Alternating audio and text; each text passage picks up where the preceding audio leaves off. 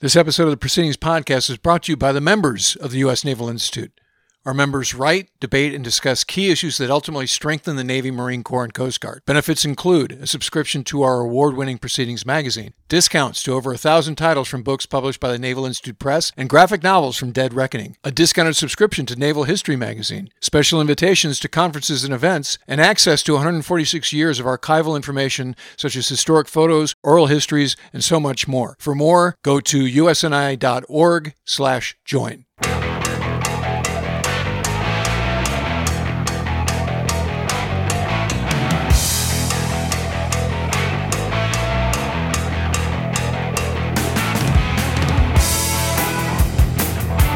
All right, everyone, welcome back to another From the Deck Plates episode of the Proceedings Podcast, where we take time to dive into topics that explore the perspectives, opinions, and experiences from a variety of enlisted naval professionals.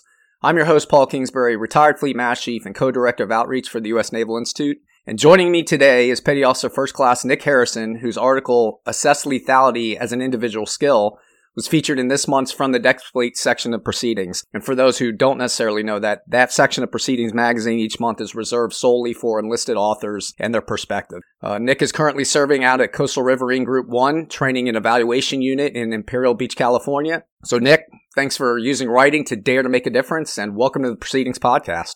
Hey, thank you so much. Uh, thank you for having me here as well. It's uh, it's great work that you guys do here with this uh, this venue. Thanks. All right, no problem. So tell us a little bit more about yourself. I kind of just teed your current thing, but when did you join the Navy? How'd you get into it, and how have things been so far? Yeah, so uh, I've been in for around eight years. Uh, did nuclear weapons security with uh, with the Marines in Kings Bay, Georgia. embarked security in Fifth Fleet with Coastal Riverine Group Two, Detachment Bahrain and I actually just checked out of the training and evaluation unit with Coastal Riverine Group One, and uh, I'm en route to the uh, USS Stethem for some independent duties. So I'm kind of in limbo at school right now. Okay, awesome. Yeah, back to uh, back to underway time. So, with all that said, what's your assessment of how the fleet is doing? A lot's been going on. COVID impacts operational tempos. There's been a variety that's been written about and discussed with uh, fleet readiness. So, what's your current pulse on the fleet? Yeah, so I think uh, regarding the climate, I think everything's improving, you know, along with the rest of the nation. Uh, restrictions are getting better. Those compensatory measures that uh, seek to counter COVID are being reassessed. I think uh, everyone's learned a lot, you know, about how to lead and accomplish the mission, maybe virtually or through some other means than face to face. And uh, it's been a difficult pandemic denied environment. At the same time, really, I think, you know, sailors like ships, I think we can get burnout because we're running out of the proverbial garage for too long. There should probably be some pulse, you know, kind of kept on fleet and command climate, in addition to material readiness concerns that come up from these longer deployments.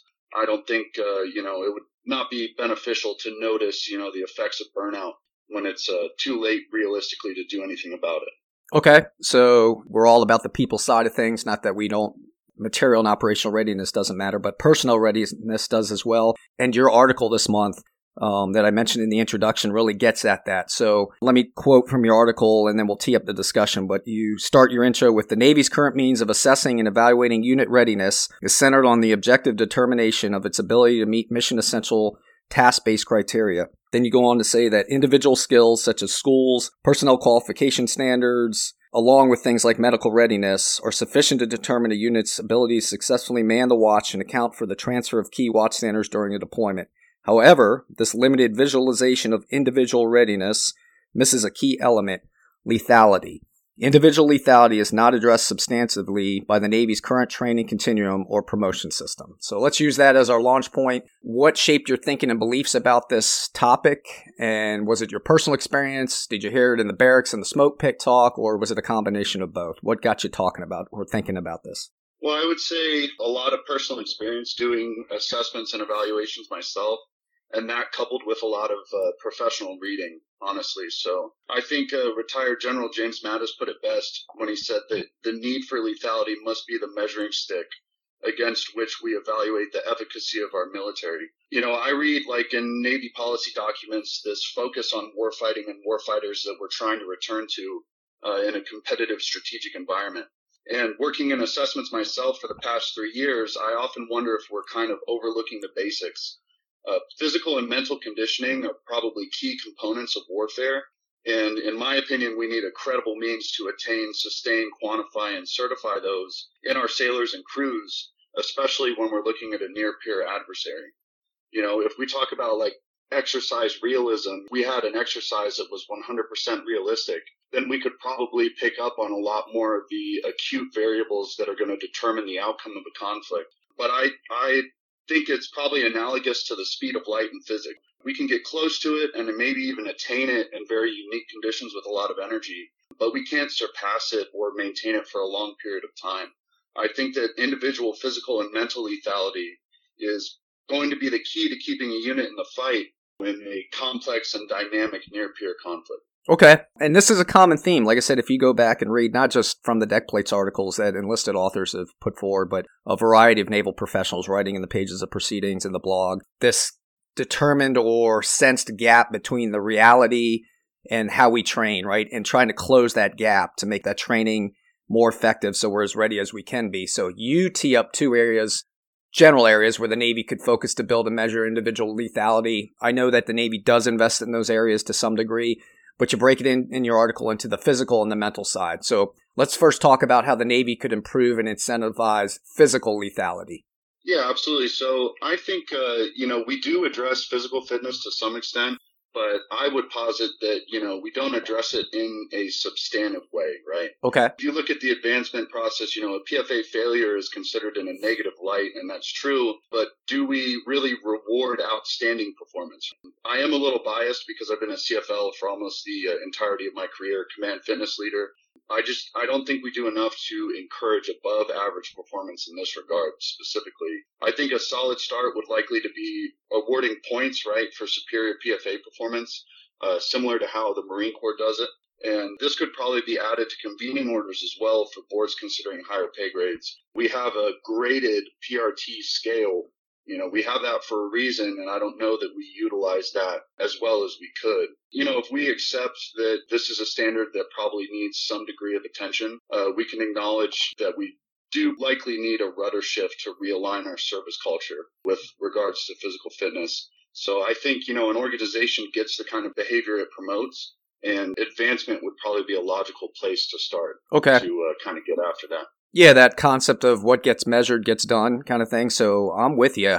When I was on active duty, I often felt like we measure, you know, the pass fail. It's a broad stroke of measurements. It's kind of like a gateway thing. But to your point on a profile sheet, it couldn't be hard to actually break it out for excellent, outstanding, good, right? And, and slide the points just like we do with other things. Is that kind of your concept? Oh yeah, absolutely. I think that there's a lot of goodness in that and looking at using that as a metric, you know, even if you're giving that prospective first, second, or third class petty officer a couple points on that advancement scale, that that would be sufficient to kind of realign everyone's thinking and say, hey, you know, this is something that really matters and it's a big picture thing that's going to affect crew and endurance and ability to stay in the in the fight. Yeah, on active duty, we used to joke about you know the members of the three mile club, right? Two PRTs a year, one and a half mile run, and that was kind of the extent of their physical fitness. How would you gauge overall sailor fitness? Are they mostly engaged? Are they disengaged? Well, I think that COVID has absolutely kind of had a say in this. I always say that, you know, you learn how to PT in boot camp. You don't need a gym, but at the same time, I think some people kind of want that motivation or that environment to be able to exercise in. And, you know, I think COVID's absolutely had a say and the risk mitigations we've had to take to stay ahead of COVID uh, have impacted that. I'm honestly just really curious to see when the PRT resumes what statistics are going to come out of that and where, you know, the Navy writ large is going to be with regards to PRT failures, BCA, body composition assessment failures, stuff like that. So yeah. I think it'll be really interesting to see if we've maintained or if we've declined and then what actions, what policy changes potentially come out of that on the back end of COVID. Yeah, I've been kind of hearing in back channel conversations impacts that the PHA could have too, right? Because PHAs have slid a bit with compliance there, and that's a prereq to getting PRT done. So there could be some cascading effects here that I think naval leaders should think about. To your point, so there's more to physical readiness than the PFA and the PRT, uh, and you touch on it like medical readiness.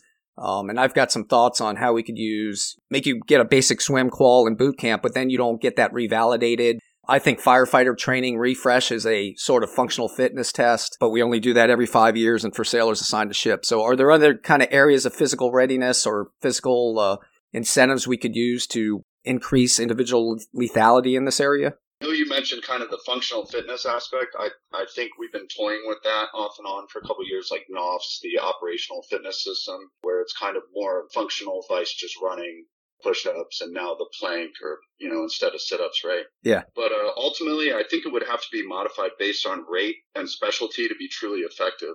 Personally i think medical readiness is tracked in a pretty robust manner as it is. But you did touch on something kind of near and dear to me when you talked about the swim quals I went through the Marine Corps Water Survival Instructor course a couple years back. It really amazed me that they train Marines to survive unexpected immersion while in a combat load, which is the uh, flak and the Kevlar. Uh, I don't really see a lot of parity with that in the Navy outside of naval special warfare. And uh, we definitely have sailors who operate small boats and combat equipment. And we think essentially that second class swim qual, which doesn't involve any of that gear, it doesn't involve being encumbered, uh, is sufficient to assess their ability to survive, you know, an unexpected immersion. So with that said, you know, I think big picture, there's probably some areas being overlooked with regards to assessing the standard. And I think we're talking about something that's pretty critical here. And that's kind of the filter vice pump concept that, you know, pertains to schools, quals, courses. We should probably key in on areas that exist where we need to more closely adhere to the standard or maybe even reassess the standard and potentially raise it. Yeah, I think you're right. It's a very warfare specialty kind of approach, right? Because those working in the cyber field and those being special operators have different physical fitness um, requirements and needs, and those working on ships and in the variety of things. So probably at the TYCOM level to figure that out, just like we've recently did with the enlisted warfare qualification program, right? Don't do the overarching Mando for everyone. Let the TYCOMs figure out what's the best fit for their unique warfighting domains. So let's shift over to this mental domain. I know the Navy has talked about investing in this too. You addressed enlisted warfare qualifications, but I want to talk more about these other foundational qualifications. And again, my experience is heavily nuclear power and ships, but 3M quals, DC quals, watch station PQS, what have you, depending on what command you're at. So from your experience, is there enough rigor in those foundational quals first? And then why or why not? Yeah, absolutely. I think that's a that's a great point, and uh, I've worked in training shops at basically every command thus far in my career, and just anecdotally, I can say that I've seen it go both ways. And uh, I think it's safe to say that if there isn't a sufficient amount of fidelity in a path to qual PQS or a warfare program, you know, it's pretty apparent and it gets noticed down at the deck plate level just for me personally, I think this is probably a small unit leadership issue. Okay. Uh, we have to kind of challenge our, ourselves to take personal ownership of those foundational qualifications and the training that goes along with them. You know, we have to be able to show what right looks like in addition to passing on that sufficient level of knowledge commensurate with the line items in a PQS book. Just from my experience, you know, using maybe the Fifth Fleet Expeditionary Security side as an example, when the trainers know with that relative degree of certainty that a, a unit or a leader, a tactical level leader will experience some actual scenario underway, they put a lot of fidelity in the qualification process. And uh, having those trainers and qualifiers who have that real life experience in that watch station, I think that's key because, you know, they don't want someone who isn't ready out there, right? So in summary, I think it falls on our small unit leaders, those second and first class petty officers to get that right at the 30,000 foot level, though, we, you know, we need to give our sailors an executable policy and program with up to date PQS material. I think proceedings is probably a great venue to kind of explore this as the enlisted readership and authorship continues to increase. I think there could definitely be some proposals regarding maybe means of enhancing or modifying the PQS program from the deck plates that, you know, help us to create a more efficient and robust qual process before we got on record when we were first connecting on coordinating this podcast, I had sent you the link to the article I co-authored with a U.S. Coast Guard commander called "The Shipboard Personnel Qualification Standards No Longer Effective," and it offered our thoughts. That was back in the August 2019 edition of Proceedings, so you guys can check that out. That's my thoughts and her thoughts, but that was just uh, our observation and experience. But to your point, there is a lot that can be done at the unit level without looking up to the strategic level leadership to solve a problem that's easily within the grasp of those on the deck plate to do it. So I'm I'm with you on that. So let's shift over to the recent changes to enlisted warfare programs. I think you've heard of those. And the intent was to increase qualifi- qualification standard and rigor in those warfare programs. They're no longer mandatory at the broad level, and each TYCOM has reviewed and updated their own instruction. So, what are your thoughts on those changes? I've heard positive feedback to date, but I'd like your perspective. Yeah, absolutely. I am aware of those. Just read up on the SURFOR East West instructions since I'm going to a ship. Okay. Uh, I think it's definitely a step in the right direction, and it really gets after, you know, making sure that the pins mean something to those who earn them. I think, again, you know, being that the PQS standard is really the genesis for attaining a warfare device, right? This is, again, a deck plate level issue, you know, when it really comes down to it. And we've all probably heard of and or seen that kind of end of tour warfare pin, you know, maybe going to someone who, you know, didn't probably meet the mark. You know, so I think it's going to be on, again, that small unit leadership at every command and every organization to really enforce the standard that's codified in that policy. I think that pins are something that sailors are able to wear, and they should probably mean something to those who take that time to earn them and get that higher level of knowledge that proves that they're a specialist in that area. I think that with those instruction and policy updates, we're on the right track, but the deck plates have to support and adhere to the rudder shift to make it, you know, truly effective. Yeah, you know, the old guys like me, you know, old crusty mash chiefs, we grew up under that different program when, back to your initial point about incentivized with points, you got two points towards your final multiple score for getting that, but it was voluntary. And it was, you know, as a young nuke, I couldn't get that pin until after I was qualified senior in rate. So it took me two plus years to qualify senior in rate as load dispatcher on a carrier. And then I just knew I wanted to get that pin. I just remember seeing first class petty officers and second class as instructors at prototype and A school and power school wearing that. And I just remember going, Hey, I want to get that thing. But it was tough, right? I had to go around with that PQS and go meet chiefs down in, you know, up on the forecastle and it was rigorous and the board was rigorous too. So those of us who grew up under that program and they got in positions as fleet and force mass chiefs, we realized based on the fleet feedback and the behavior we were seeing that something had gone wrong. So I'm glad to see that adjustment. And to your point again, the fleet owns that and the deck plate owns that qualification. So over to them to make that a reality and increase the rigor in it. All right, another area of mental, um, I guess we would say lethality is, you know, this ongoing effort to increase mental toughness and resiliency. So there's been efforts at RTC and other areas of the fleet. I know there was discussions about how to build toughness in units mental toughness, that is. So, what are you seeing and what do you hear on these efforts to increase toughness and resiliency in fleet sailors? Well, I really think, you know, that the whole toughness and resiliency piece is kind of predicated on physical fitness as well.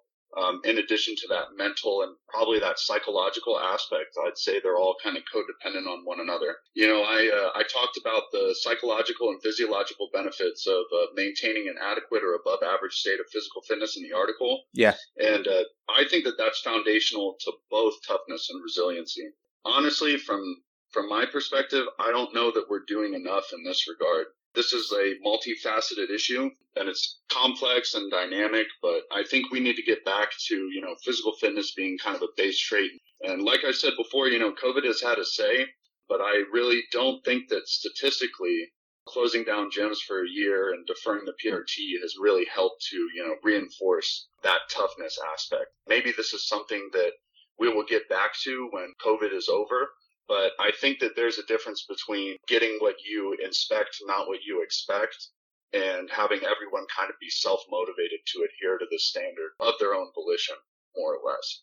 So I think that we kind of have to be introspective in this regard uh, as a service. I think it's going to take a lot more than what we're doing to kind of incorporate these concepts into our culture again. Yeah, for me, it's it's all about kind of tapping into the basics, you know. And I've seen, you know, anecdotally again, so I've seen a fair amount of combatives training, like striking, rolling, you know, with some out of shape sailors, right? You know, and that could be construed as a waste of time, in my opinion. You know, if you can't climb a flight of stairs without maxing out your heart rate, you know, teaching you a few techniques and strikes is not going to save you against a properly conditioned opponent.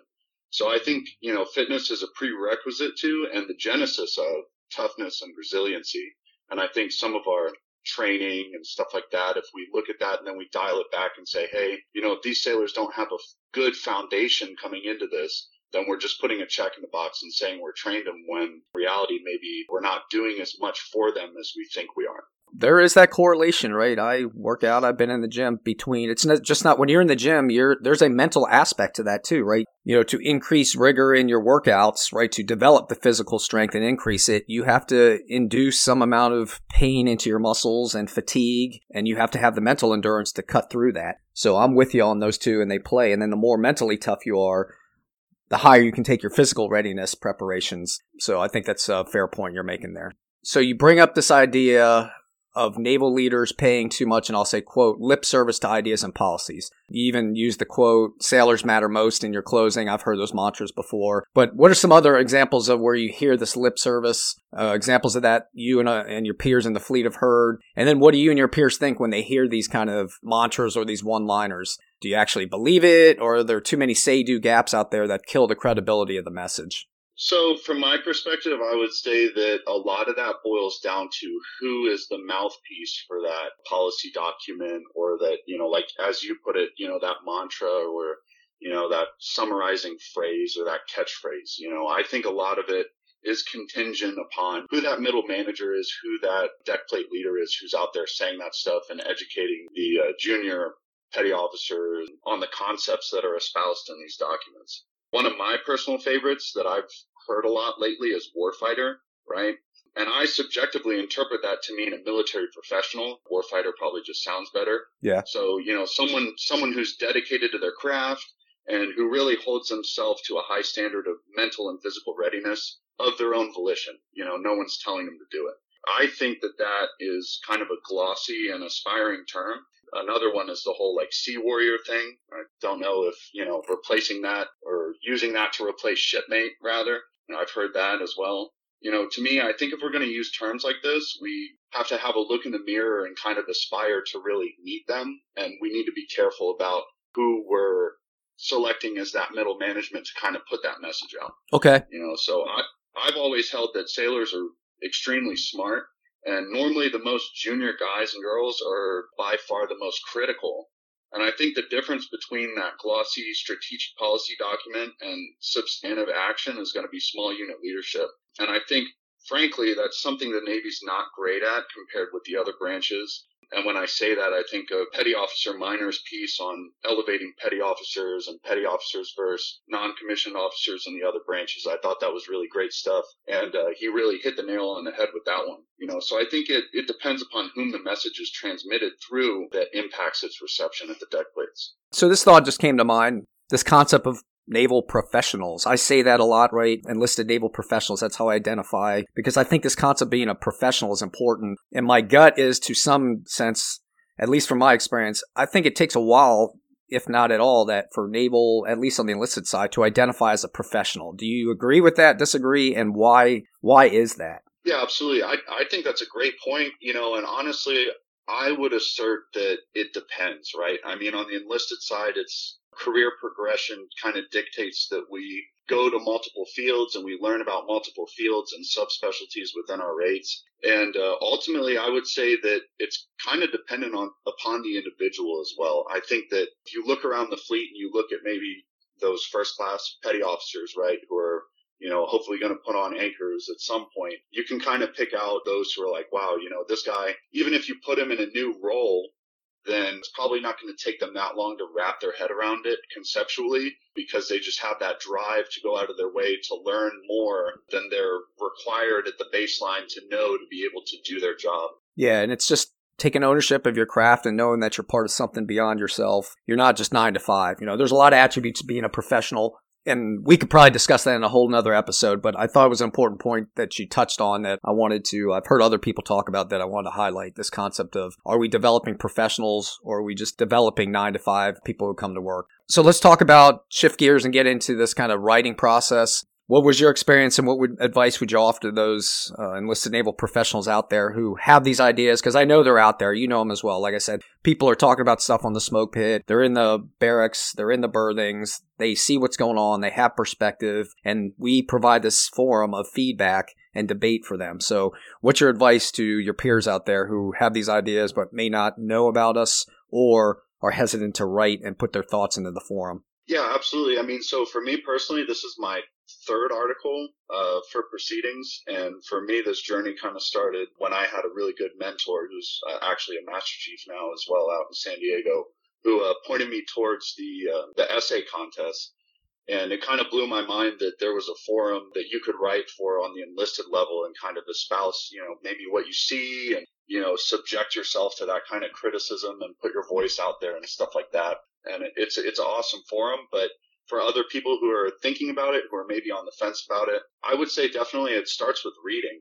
You know, it starts with that professional reading. And for me, that's been a huge, a huge part of my journey because you learn on the job, you learn technical aspects of your specialty, of your rating, you're at work. Uh, you learn leadership by watching leaders, by speaking with leaders, by getting mentorship. But I think that you learn a lot about the big picture and about your craft really and most importantly about warfighting from those who have gone before you just through professional reading. So like CNO's reading list, MCPON's reading list, uh, those are great resources. The USNI Press, Blue Jacket Books, go in there and start reading. And I'm, I, for me personally, it's always, you know, reading those, uh, those professional titles, you know, has always kind of inspired me to apply those concepts that are maybe from World War One or 1812 or World War Two in the Pacific and kind of apply them to today and think about, you know, hey, at, at my level from, you know, what I see, what are we missing? What do we need to get at so we can be successful in the next fight? And I think that uh, proceedings is an awesome venue to do that. I mean, that's how it's been used really since its conception. Be critical, approach things with a critical mind, but then you also have to understand the multiple factors that are at play with, you know, with a lot of issues that the Navy faces today. But I think that it's all predicated on reading and thinking. So, what's the feedback to your article been so far? So, the second article I wrote was about professionalizing my last community, which was the Coastal Riverine Force and that one got some pretty good feedback from my chain of command. Uh, this one as well. I mean, my previous chain of command in Coastal Riverine Group One, uh, super supportive, loves that one of their command is writing in this manner, you know, and submitting to proceedings.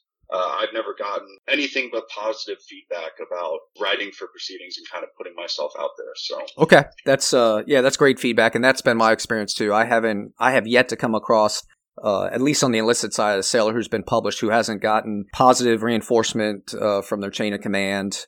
So don't think that you know you're going to get in trouble or anything like that. That's what the forum exists for. That's what we're here. We're an independent forum. You're not writing on behalf of the Navy or your command. You're writing from your individual perspective. And the other point I'll make is these articles and these podcasts have reached. Petty Officer Robert Elliott wrote an article uh, either last month or the month before about fixing the foundation and improving enlisted life in the barracks. That has Senate Armed Service Committee professional staff for attention, and they're having a discussion with the three star in charge of Naval Installations Command to discuss those issues brought up. And that's huge, right? That's the reach of the forum, and that's not the only example. I could list several others. You do have an opportunity. These articles get in front of heavy level policy and decision makers. So get those perspectives out. And then I'll foot stomp, right? We're running out of time, but March 31st is one opportunity is the enlisted prize essay contest can win some money there, but again, you get the opportunity. And just because you don't win doesn't mean your article gets uh, put to the side, right? We go through all those articles. We can only pick three, but all that content will be figured out. It might go into a later edition of Proceedings or the blog or an online article. Um, those are there. And then we have several other essay contests. You can check those out at uh, usni.org.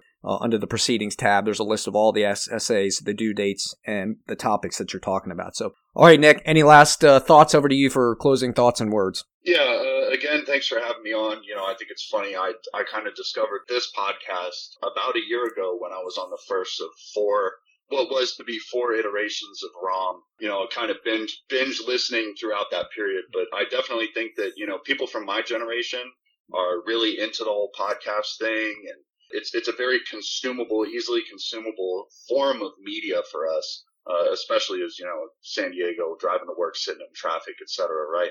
So uh, yeah, again, just thanks for the work that you know you guys do here because I really do think it's invaluable, especially for that middle management like us, first class petty officers, second classes, you know, even third classes to be able to get in there and actually hear the MCPON speak, right? Because otherwise we probably are not really going to ever be able to hear hear that uh, in a different forum. So thank you and thanks for having me on.